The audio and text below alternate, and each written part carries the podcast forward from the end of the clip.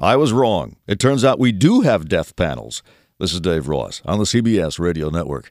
Yesterday, President Obama dismissed the notion, spread by Sarah Palin, Newt Gingrich, and most of mainstream talk radio, that health reform would set up death panels. He is not in favor of death, he said. I am not in favor of that. And he pointed out that anybody who reads the bill knows there is nothing even remotely resembling a death panel in it.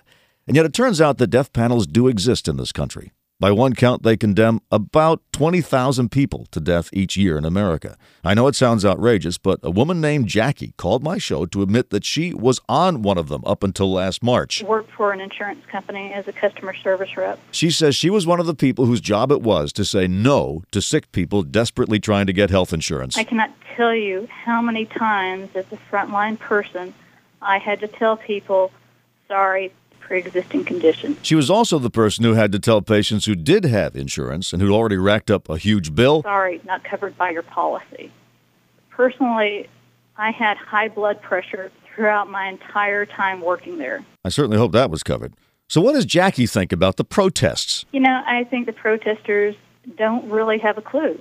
They, from what I have seen, are throwing tomatoes at the wrong person. Ironic, isn't it, that so many talk show hosts would go to the trouble of making up stories about government death panels when the real ones are right under their noses. Now, this. This is Dave Ross on the web at daveross.com.